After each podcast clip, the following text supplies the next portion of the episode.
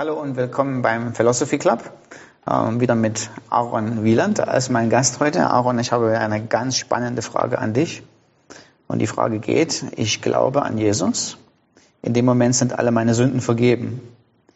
Ich sündige wieder und ich muss wieder um Vergebung bitten. Was passiert, wenn ich zwischendrin sterbe? Also was passiert, wenn ich gesündigt habe und es nicht geschafft habe, Buße zu tun? Und ich denke, implizit ist die Frage dabei, habe ich dann immer noch eine rettende Beziehung mit Gott? Ähm, habe ich immer noch eine Zukunft mit ihm in der Ewigkeit?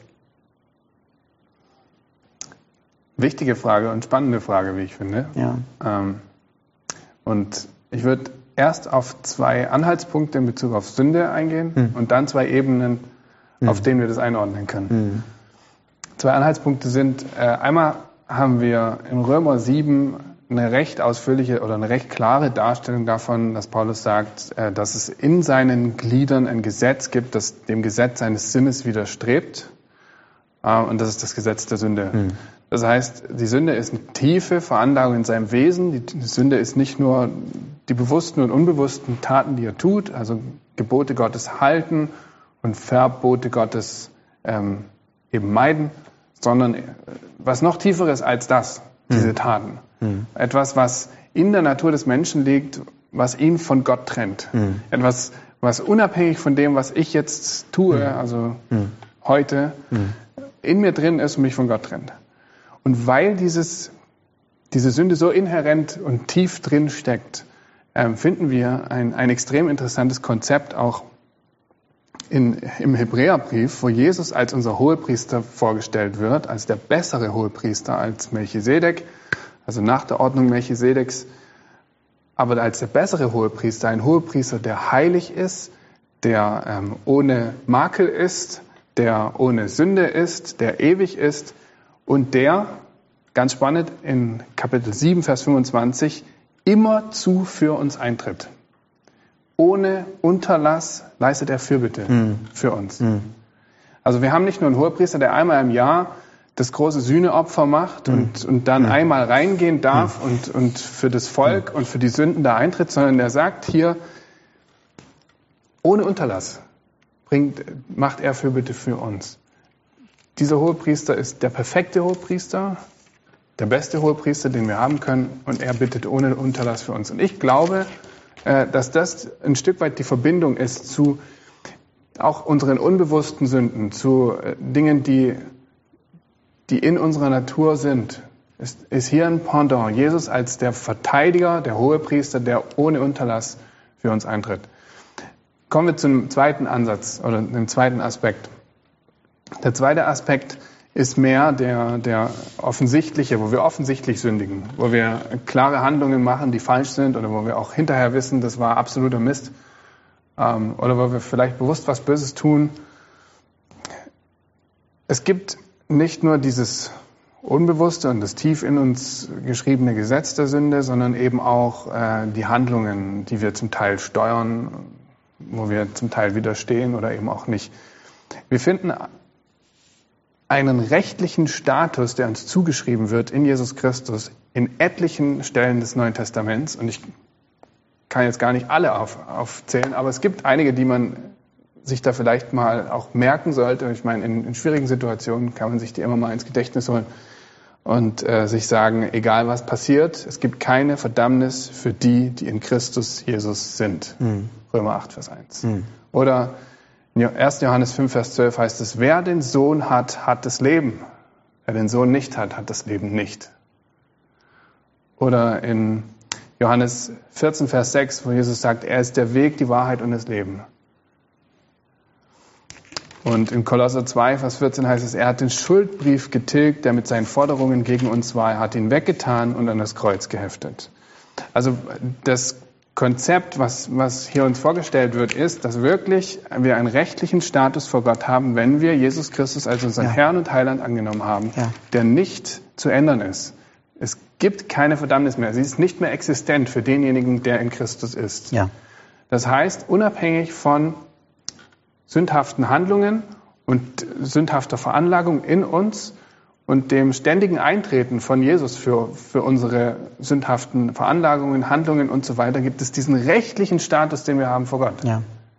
Wo gesagt wird, keine Verdammnis, Freispruch. Und da wird ein rechtlicher Fall aufgemacht, wenn wir sündigen. Jesus geht als unser Verteidiger, steht in 1. Johannes 2, dass Jesus unser Verteidiger ist.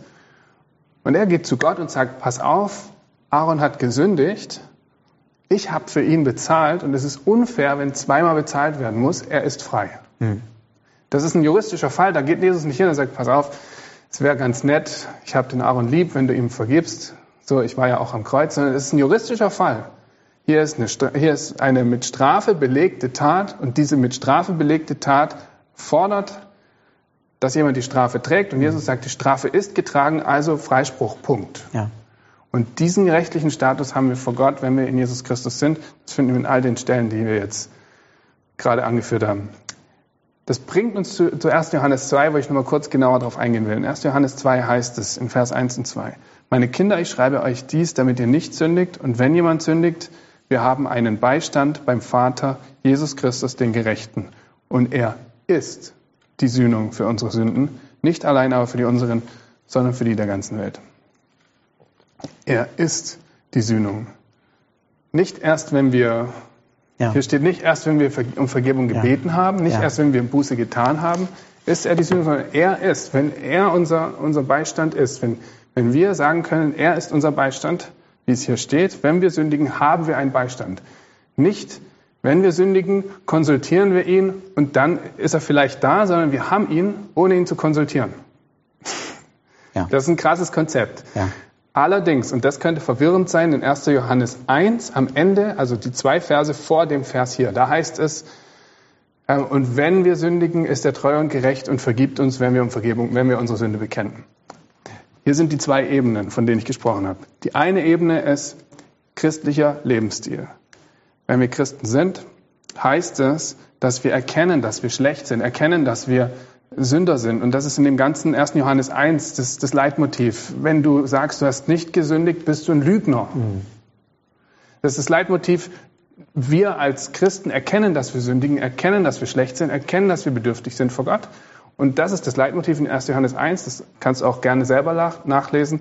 Und dann kommt es zu dem Abschluss eben, wenn wir aber gesündigt haben und um Vergebung bitten, dann vergibt er uns. Das ist die Ebene des Lebensstils eines Christen.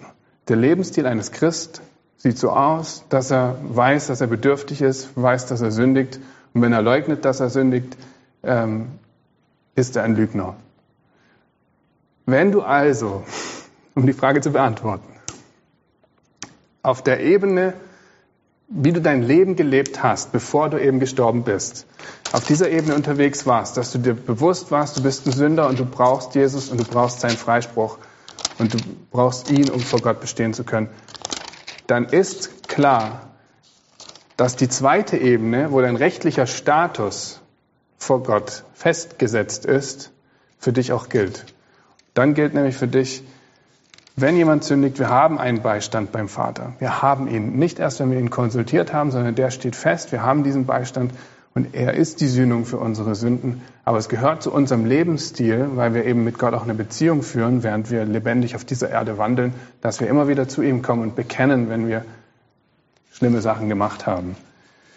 Und am krassesten finde ich biblische eine biblische Illustration dazu in Lukas 23, wo die zwei, ähm, wo die zwei anderen Männer mit Jesus gekreuzigt werden. Und selbst dort ist der eine Mann noch so drauf, nach dem Motto, wie viele andere Leute auch zu Gott gehen, so, jetzt hilf mir mal in meiner Not. Jetzt mach doch mal was. So, ich, ich beanspruche dich jetzt. Tu doch was. Du bist Gott, du kannst was tun, jetzt tu doch was.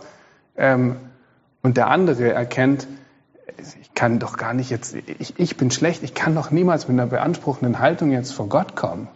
Nicht mal jetzt. Erkennst du, sagt er zu einem anderen, dass wir eigentlich es verdient haben, dass wir eigentlich am Arsch sind. Salopp gesagt. Und, und sagt zu Jesus, denk an mich. Und Jesus sagt, noch heute wirst du mit mir im Paradies sein.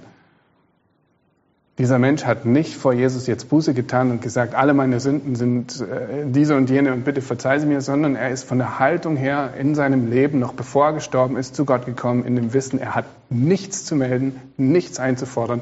Er ist eigentlich total gerecht dort am Kreuz, mhm. verdient die Strafe. Und in dem Moment, kurz vor seinem Tod, kommt er zu Gott und sagt, ich weiß, ich habe überhaupt nichts verdient, ich bin der allerletzte. Mhm. Und die einzige Chance, die ich noch habe, ist, dass du an mich denkst. Wenn ja ja. Gedenke meiner, ja. wenn ja. du im Himmel bist. Ja. Ja. Fand ich die perfekte Illustration zu diesem Thema. Ja. Einer meiner eigenen Lieblingsverse ist Johannes 5, Vers 24, wo er sagt, ich sage dir die Wahrheit, niemand oder derjenige, wer meine Botschaft hört und an ihn glaubt, der mich gesandt hat, hat ewiges Leben, wird nicht verdammt werden, sondern ist übergetreten vom Tod zum Leben. Ähm, und da ist, die, da ist genau das, was du beschrieben hast. Ähm, wir bekommen aufgrund dessen, was Christus für uns getan hat, einen Status vor Gott als gerecht gesprochen, ähm, als angenommenes Kind. Mm, und dieser Status, der kann nicht verloren gehen, in dem Sinn, dass wir da immer rein und raus gehen. Im Sinne von, ich habe gesündigt, bin ich kein gerechtfertigtes Kind mehr, ich tue Buße, bin wieder gerechtfertigtes Kind. Also dieses Hin und Her, äh, das gibt es nicht, sondern selbst in unserer ähm, selbst in unserem Status als gerechtfertigtes Kind ähm, sündigen wir ja auch noch. Also auch wie Luther das gesagt hat, äh, wir sind sowohl freigesprochen, äh, wir sind Heilige, aber gleichzeitig immer noch Sünder. Ähm, hm. ja. ja. Und nichtsdestotrotz gehört Buße tun zum Lebensstil dazu. Ja. Also wenn ich aufhöre, Buße zu tun, muss man sich vielleicht hinterfragen, ähm, ob man denn tatsächlich einen gerecht gesprochenen Status vor Gott hat. Also wenn die Anzeichen nicht da sind. Ähm, ich glaube, ich sehe es so ein bisschen so aus der praktischen, aus meiner eigenen Perspektive. Man muss es mal so sehen, ich bin jetzt ähm, ja, 20 Jahre, 25 Jahre Christ wenn wir mal rechnen, ja, vielleicht 26 sogar, 27 werden immer mehr, ich werde immer älter. Ähm, und ich tue jetzt Buße, ja, über Sünde, die ich vor 25 Jahren begangen habe, weil ich erst jetzt merke, was für ein Tor ich eigentlich war, ja. Mhm. Ähm, aber war ich in der Zwischenzeit ähm, nicht von Gott angenommen, nicht gerecht gesprochen, ähm, hatte ich nicht die Gerechtigkeit Gottes, die auf mich, auf mir gelegen hat, nur weil mir jetzt noch Sünden einfallen, die ich damals begangen hat. Nein, ich war sein, ja, seitdem ich gesagt habe, Christus, ich brauche dich, ähm, war ich sein angenommenes, geliebtes Kind. Mhm. Und ähm, ja, ja, mhm. ja. Ja. Also um die Frage zu beantworten, wenn die Person sündigt und nicht mehr Buße tut und stirbt, ist die entscheidende Frage, ob sie in ihrem Leben einen Lebensstil geführt hat, in dem die Person häufig auch vor Gott kam mit dem Bewusstsein, ich habe nichts zu bieten, ich ja, bin eigentlich ja. Äh, nicht fähig, mich selbst gerecht genau. zu sprechen und ich brauche Jesus. Wenn das im Leben vorher schon da war, dann äh, sieht es gut aus. gut, okay. Ich denke, es macht wirklich, es macht, ähm, es, ob eine Botschaft wahr ist, wird ja nicht daran festgemacht, ob sie Mut macht oder ob sie einen Zuversicht gibt. Wahrheit wird festgelegt, was hier drin steht. Ja. Nichtsdestotrotz, nachdem wir festgestellt haben, was hier drin steht, kann man wirklich sagen, wir können froh und fröhlich unseres Weges gehen. Ähm, weil Christus ist uns gegenüber treu. Und das ist, das ist die Basis dafür, dass wir eine Beziehung mit ihm haben. Ja. Ja. Okay. Vielen Dank, Aaron. Gerne. Und dann. Bis bald.